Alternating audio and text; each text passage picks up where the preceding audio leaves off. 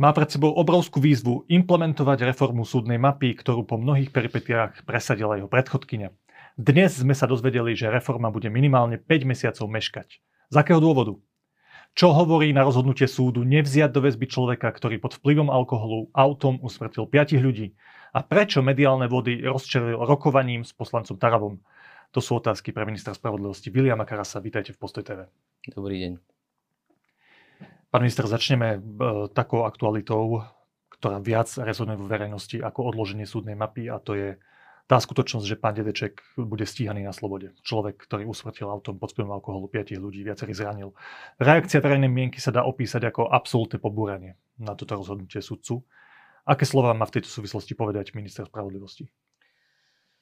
V prvom rade chápem e, nálady vyvolané nešťastnou udalosťou, chápem reakcie, chápem túžbu po e, spravodlivosti, po vyvolaní zodpovednosti, všetkému tomuto rozumiem. Na druhej strane môžem len apelovať na nezávislosť súdov, rešpektovanie inštitúcií aj súdnej moci, rešpektovanie toho, že jednoducho každé, každá vec, každý trestný proces má svoje pravidlá. E, môžeme nesúhlasiť s rozhodnutím súdu, ale musíme ho rešpektovať. Zároveň chcem ako komisie spravodlivosti podotknúť, že e, ako viete, všetci bola podaná stiažnosť s e, príslušným prokurátorom čiže o nej bude rozhodovať krajský súd, čiže rozhodnutie bude podrobené ešte revízii krajským súdom, čo je systém e, riadnych odvolacích prostriedkov, čo je absolútne na mieste a legitimné.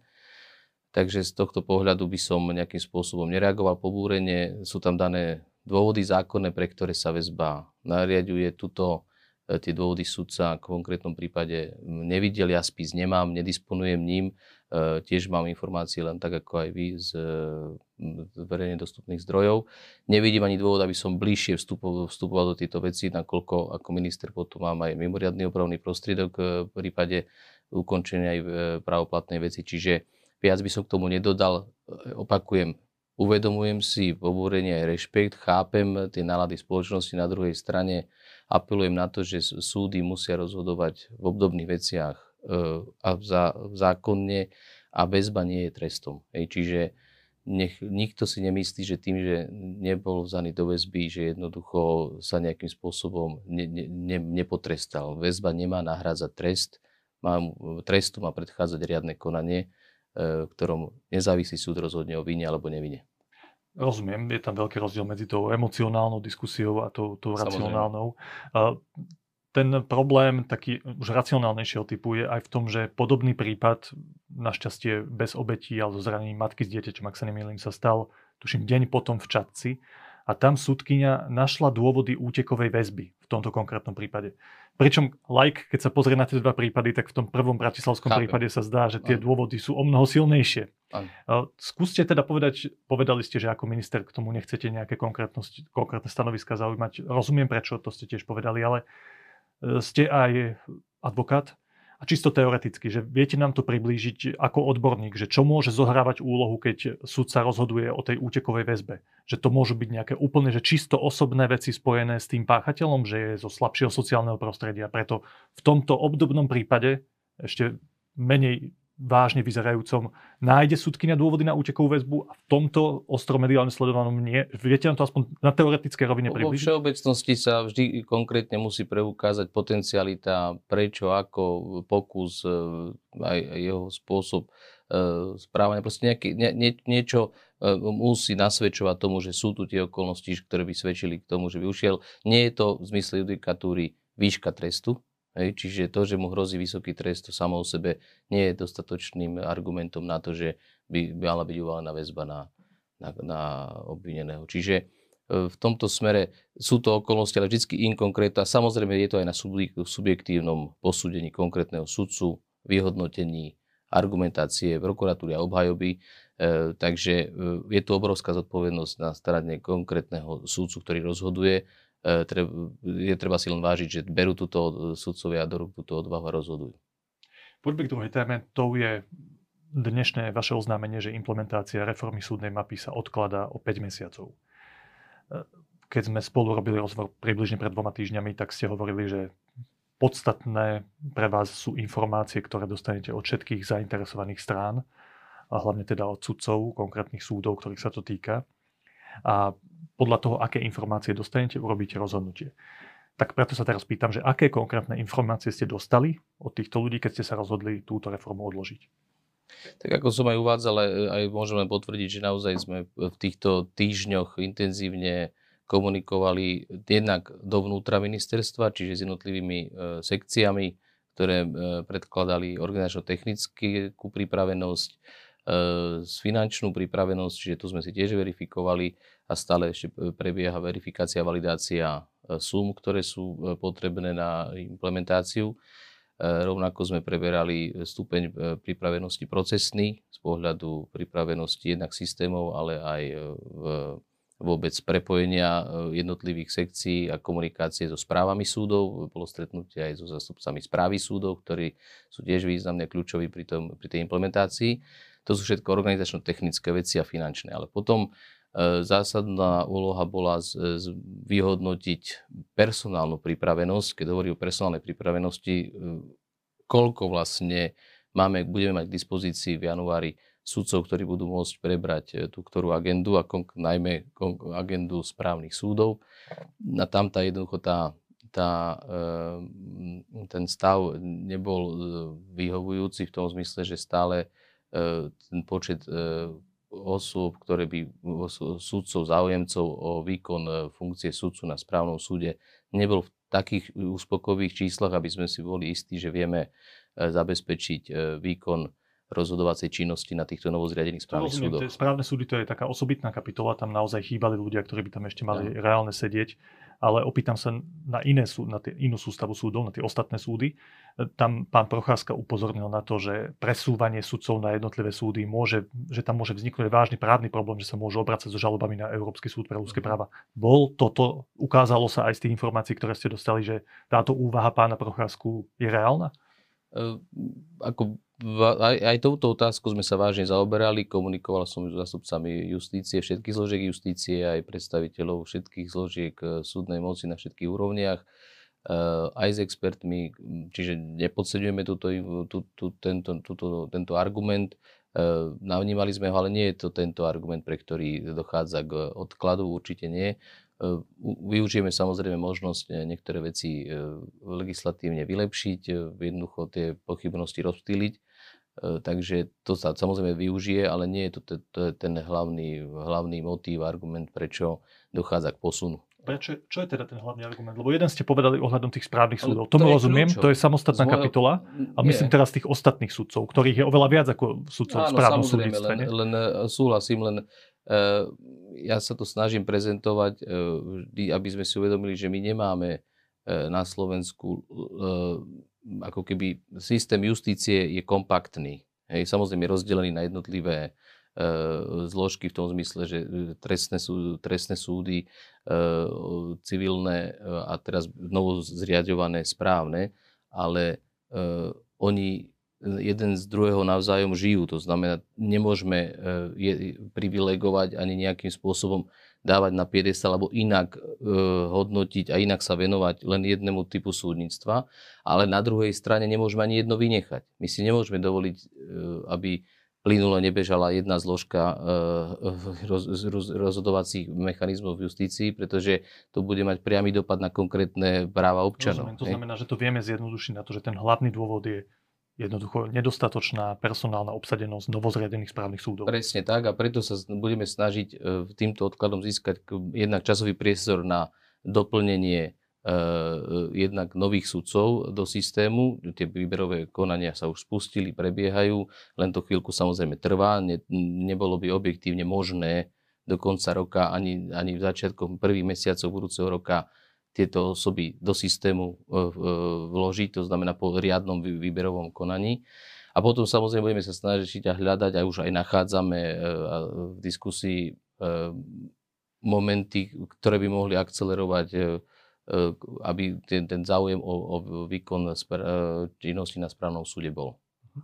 Myslím, že tejto celé veci sa ešte hodí reakcia vašej predchodkyne, ktorá celú tú reformu presadila na politickej úrovni po dlhom čase, po dvoch rokoch, ak sa nemýlim.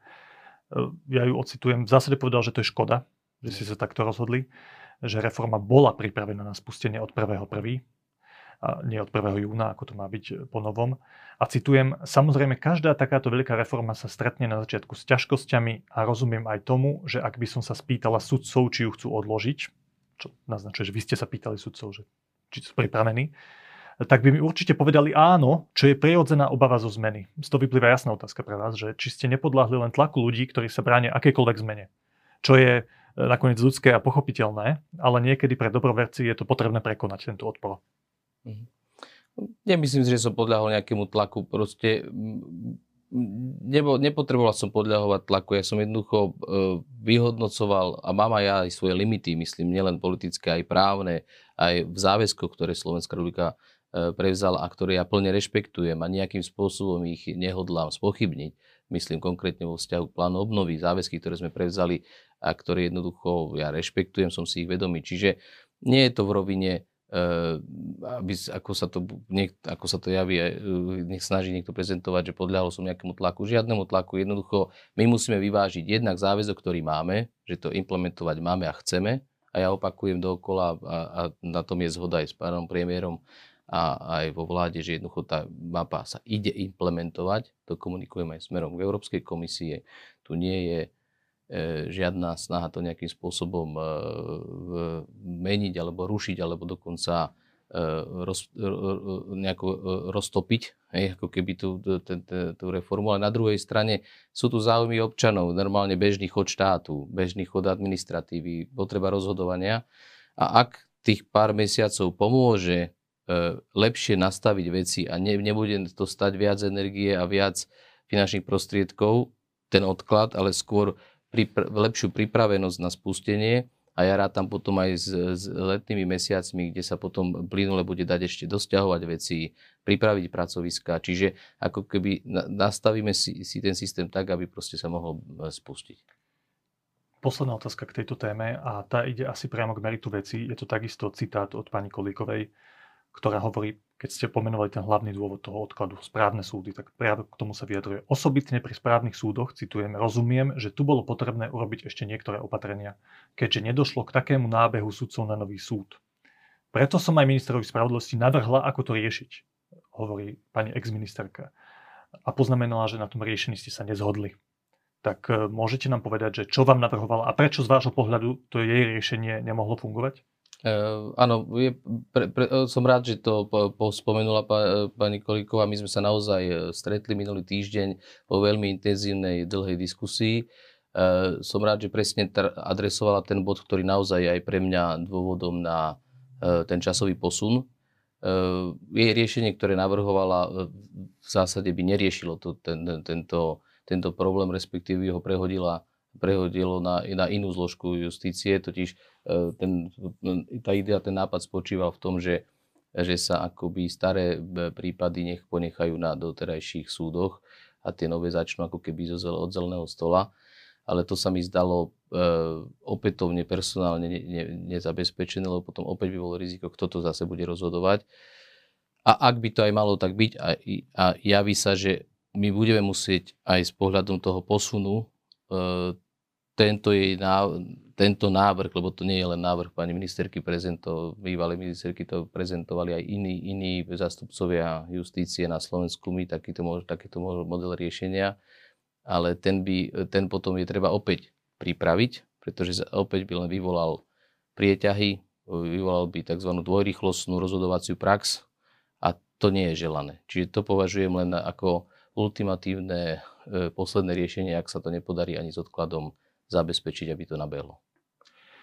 Naša posledná téma tejto diskusie sa týka vašo, vášho rokovania s nezaradeným poslancom Tomášom Tarabom. E, dôležitá politická poznámka, že dostal sa do parlamentu na kandidátke ľudovej strany naše Slovensko.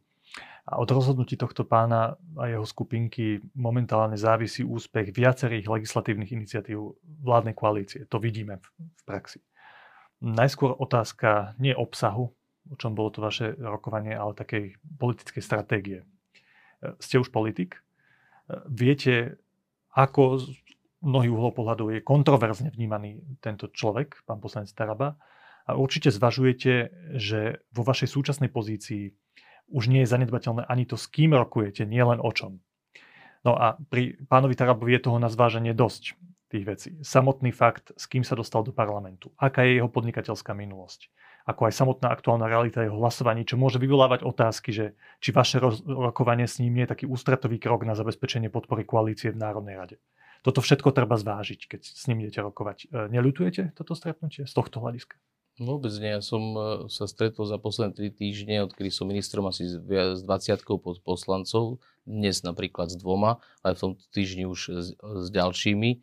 E, proste tak, ako sa hlásia, mnohokrát sa hlásia len sekretariát, e, vedúci kancie sa ma opýtať, či mám priestor pre, dokonca mám aj dohodu, že v piatok mi zaraďuje práve poslancov podľa ich žiadosti, čiže veľakrát e, v zásade len ráno zistím, kto, kto mňa bude, lebo je to ich právo a ja, ja nebudem brániť poslancom sa stretnúť s ministrom.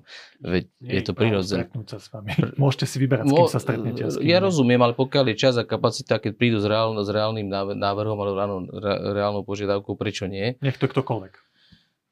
Tak ak je to vecné, ak, ak, ak, ak ja mám čas, ako toľko času sa nemám, ale, ale hovorím, stredol som sa viac ako z 20 poslancov, ale, či už na pôde Národnej rady, alebo už priamo na ministerstve. No a čo sa týka tohto konkrétneho stretnutia, požiadalo stretnutia, ja som videl relevanciu potvrdiť to stretnutie v tom zmysle, že som zrazu zbadal, že sú v Národnej rade dva zásadné návrhy Tomu jeho... rozumiem, to je už otázka toho obsahu, Vecné, že, áno, že prečo áno, to prebehlo, len no. opäť sa opýtam tú otázku, že aj to, s kým sa stretnete, ako je ten človek aj v mediálnom prostredí, veď, aj aktuálne vnímaný, tak to chápem, niečo... Ale pamätáte to, si, keď sa stretol, tuším, pán Sulik s pánom Ficom, aké to tiež vyvolalo mediálne vážne otázky, ja rozumiem, ale ja, ja, som, a tak ja som minister spravodlivosti, ktorý má v behu dva zásadné kodexy a jeden z poslancov predloží no, v tej istej veci návrhy na zmenu dvoch kodexov. Čiže jednoducho je normálne, a takýchto poslancov je viac, je teraz je viacero zákonov v Národnej rade, ktoré predkladám ja ako minister spravodlivosti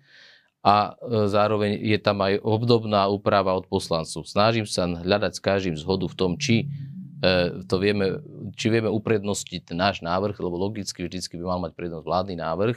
U koaličných poslancov to v zásade funguje. U tých, ktorí nie sú koaliční, to je problém, pretože ja nemôžem zakázať poslancom predkladať návrh Eh, ale jednoducho chcel som porozumieť, čo to je, či je to nevyhnutné, aby to šlo poslanecky, či to nevieme riešiť eh, vládnou, vládnou novelu, vládnym návrhom. Bola za tým aj taká vaša taktika, že možno na to, aby som presadil tie moje návrhy, budem potrebovať aj hlasy pána Tarabu a ľudí okolo neho, tak som, sa s ním porozprávam o týchto Možno by som mal mať takú politickú nejakú kalkuláciu, nemal som. Jednoducho sa som o čo ide, lebo ako ja budem sa snažiť pre nové návrhy, aj rovnako aj pre tú od, od, od, odsunutie súdnej mapy a pre ďalšie návrhy hľadať poslancov e, v Národnej rade, ktorí to podporia. Čiže ja budem musieť komunikovať so všetkými poslaneckými klubmi. Dobre, poďme k tomu obsahu. Pán Taraba prichádza s rozsiahlou novelou trestného zákona a trestného poriadku. To je vaša srdcovka, je to vaša druhá vlajková leď po implementácii tej reformy súdnej mapy. Ehm, tá, taká pointa, ktorá za tým je, výrazná je znížiť trestné sadzby pri majetkovej trestnej činnosti. E, poviem pár konkrétnych vecí zjednodušene. Zavedie sa napríklad účinná ľútosť pri spreneverení eurofondov. To tam on navrhuje v, tej, v tom svojom návrhu. Za pranie špinavých peniazí v režii verejného činiteľa v značnom rozsahu by mohla byť udelená aj podmienka. To je jedna z možností, ktoré tam on ponúka v, v tej svojej novele. Vy ste mu vraj povedali, že s filozofiou jeho návrhov nemáte problém, na znižovanie trestov máte obdobný názor, ale máte pripravenú vlastnú novelizáciu. Tak Presne, eh, k tej vašej filozofii, prečo to takto vnímate? Prečo by malo byť pri takýchto trestných činoch, no, s ktorými evidentne máme na Slovensku problém, s tou korupciou, hey, hey, majetkovým trestným činom, ale znižovať vysvetlím, tresty. vysvetlím to. Eh, nie je to len dnes, že som sa ráno zobudil a mám takýto názor. Jednoducho, už ako člen predsedníctva Slovenskej advokátskej komory, potom ako predseda Slovenskej advokátskej komory aj vnímajú odbornú diskusiu, ktorá roky prebieha v odborných kruhoch v oblasti trestného práva na Slovensku. Jednoducho tu je dlhodobá námietka, že naše tresty e, inak bránia hodnotu života, čiže u nás ako keby máte hodnotu života, hodnotu e, ľudského zdravia, ktorú chráni trestný zákon, potom máte hodnotu E, ľudskej dôstojnosti a potom je, nejak, je, je ochrana e, majetku a majetkových záujmov, majetkových hodnot. A u nás podľa tých výšky trestov, ako sú nastavené, tak jednoducho ako keby život mal menšiu hodnotu, ako, hodnot, ako, má, ako má majetok. Čiže, a to je tým, a, že tie majetkové sadzby sú príliš Príliš sú vysoké tresty za majetkové trestné činy, ale v porovnaní s okolitými krajinami, uh, ja si myslím, že trošku to súvisí s dvoma faktormi. Jeden faktor je ten, že rodilo sa to práve keď sme boli tranzitná uh, ekonomika, neskôr privatizácie, eurofondy, čiže bol tlak kvázi odstrašivo pôsobiť, že aby sa teda tie majetkové trestné činy na Slovensku nediali, čo s odstupom času vidíme, že v zásade nezafungovalo e, a nefunguje to napríklad aj pri tom alkohole, že tie tresty, tresty nie, že by boli nízke, len jednoducho ľudia naši sa ako keby neobávajú e, trestu odňatia slobody. Ale e, to je jeden argument a druhý je ten tiež, že proste skúšalo sa, ako sa to prejaví v praxi. Dneska od zavedenia týchto takto vysokých trestov je, je možné prehodnocovať to, pozrieť sa na to z dlhodobého hľadiska. Odborná obec na to názor má. Eh, že jednoducho s porovnaní s inými krajinami u nás sú aj dvojnásobne, aj trojnásobne vyššie tresty v niektorých sadzbách. Eh, čiže toto len je snaha nejakým spôsobom racionalizovať a skôr tú trestnú politiku orientovať do alternatívnych trestov, respektíve takých, ktoré dokážu pracovať s tými páchateľmi a je lepšie ich potom voviesť e, do, do, do, do spoločnosti naspäť a napraviť, e, napraviť. Lebo ja si myslím, že samotný trest odňatia slobody, áno, je trestom, o tom nediskusie, ale e, z dlhodobého hľadiska pre spoločnosť nič nerieši. Je veľmi nákladný, nesanuje investície, ktoré vloží spoločnosť do, do, do nápravy páchateľa, ale čo najhoršie k náprave nedôjde. Lebo ak by dochádzal k náprave, OK, budíš. Ale ono k náprave nedochádza, lebo väčšinou stratí aj tie návyky alebo tie zručnosti, ktoré, ktoré, ktoré mal predtým, než vstúpil do, do, do, do tohto nápravného systému. Čiže to je tá vec, že pracovať jednak s výškami trestov, ale to nie je len o trestov, to by bola len tretina debaty. Dve tretiny diskusie má, sa majú byť orientované ako inak a ako efektívnejšie a ako s lepším nápravným e, následkom. A to je, to je tá podstatná diskusia. Toto je ale tá naozaj diskusia vecná k tejto záležitosti. Keď ale príde sa vám pán Taraba s takýmto návrhom, tak je možno na mieste uvažovať aj o motivácii toho človeka, ktorý s tým návrhom prichádza. A neviem, či ste si všimli, ale pán Taraba napríklad vlastní firmu s človekom, ktorý je obvinený z podplácania a momentálne na vydaný medzinárodný zatýkač. Tak sa vás chcem opýtať, keď tento človek za vami prišiel ohľadom týchto svojich vecných návrhov, či ste nemali pochybnosti o jeho úmysle? Pozrite, ja budem posudzovať, e, neviem jeho úmysly, ani som sa na ne nepýtal, ani ne, nemám dôvod ich skúmať. Viem si urobiť na to názor, o tom, o tom bez diskusie. Ale opätovne to, čo som aj povedal, k tomu budem opakovať. Ja som poveril našu sekciu, zaujíme vecné stanovisko, pozrime sa, čo je z toho kvázi udržateľné, čo je, kde si je prienik, s našim vládnym návrhom, teda ministerským, ktorý zatiaľ je v obehu a ku ktorému ja ešte len budem zbierať pripomienky zo širokej verejnosti, z, z jednotlivých rezortov. E, takže e, na to sa pozrieme, čo sa nám bude zdať. A my, my, za, my potom zaujíme stanovisko, ja, ale opakujem, ja uprednostňujem, zásadne uprednostňujem, aby takéto zásadné veci, ako je trestná politika štátu, e, išli riadným pripomienkovým konaním a aby e, sa do, domysleli všetky dopady a efekty, lebo ide o tzv. ja to hovorím, tuhý zákon, tvrdý, to znamená kódex, to nie je hociaký zákon, ktorý môžete zo dňa na deň meniť. Jednoducho, kódex má presahovať hranice e, volebného obdobia, má proste dlhodobej, stredodobom a dlhodobom horizonte upravovať e, spoločenské vzťahy k tejto krajine aj z tohto hľadiska je možno rozumné stretnúť sa s viacerými ľuďmi aj s opozíciou a široko to prediskutovať. Presne tak, ja by som bol veľmi rád, aby došlo k ano. širokej zhode o tom, ako chceme mať trestnú politiku na Slovensku, aby bola podporená aj odbornou argumentáciou, vecnou argumentáciou, e, neemotívnou, aby jednoducho re, reflektovala doterajšiu skúsenosť, ale konkrétne smerovala k naozaj k uzdravovaniu spoločnosti, nielen, lebo my odsúvame ten, tých trest, trestania, tak ja povieme si, už je, a už, je, už e, stráca sa z dohľadu, ale oni sa vrácajú do systému, čiže spoločnosť musí pracovať. Hej. Nemôže sa, nemôže sa od toho, od toho odťahovať a dávať ruky preč. My to budeme veľmi pozorne sledovať samozrejme aj túto novelu trestných kódexov, aj samotnú reformu súdnej mapy. Veľká vec pred vami. Krátky čas zrejme. Veľmi krátky čas. Uh, prajem vám samozrejme všetko dobré a v tejto chvíli veľmi pekne ďakujem, že ste prišli do Postoj. Ďakujem za pozvanie, ďakujem.